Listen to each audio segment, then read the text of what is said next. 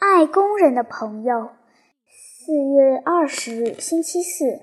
恩利科，为什么再也见不到了呢？这完全取决于你自己。上完五年级，你将上中学，他们将成为工人，但你们可能还要在同一个城市生活多年，怎么就不能再次相见呢？你将来上了高中或大学，完全可以到店铺和工厂里去找他们。当重新见到儿时的伙伴，一个个成了做工的大人时，对你将是非常值得高兴的事。不管科列蒂和波列克西将来到什么地方，我迫切希望你能千方百计地找到他们。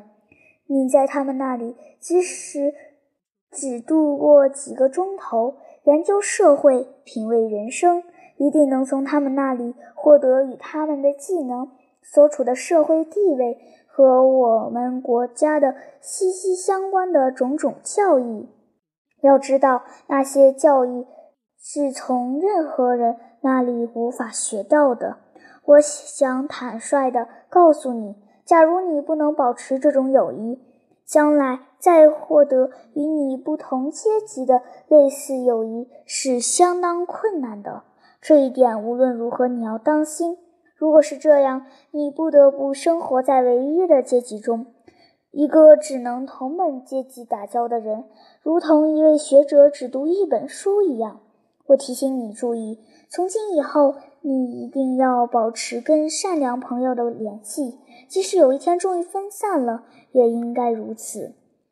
优先培养跟他的感情，因为他们是工人的儿子。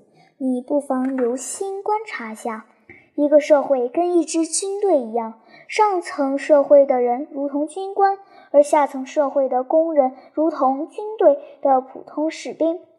但这并不意味着士兵没有军官高贵，因为贵贱之分在于劳动而不在于金钱，在于价值而不在于级别。如果说功劳有大小之分的话，那么这种功劳的优势应该在士兵和工人一边。他们从自己的劳动成果中却只获得最少的一份报酬。首先，你要热爱并尊敬同学中间的那些工作者和士兵的孩子，在他们的身上敬重他们的亲人所付出的辛劳和牺牲，蔑视运气和阶级带来的差异。只有卑鄙的小人才用这种差异来支配自己的感情和礼仪。你不妨想一想，滋润着我们祖国的神圣血液，正是从工厂和田野的劳动者的血管里汩汩流出来的。你爱卡罗娜，爱波列克西，爱科列蒂，爱小泥瓦匠吧？在他们这些小小劳动者的身上，有着王子般高贵品德。你要对自己发誓说。你的人生将来如何变迁，都永远不能从你心灵中夺走儿时的友情。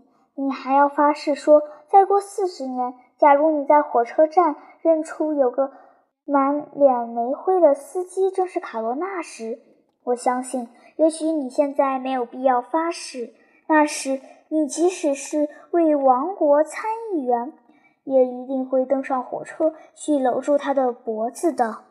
你的父亲。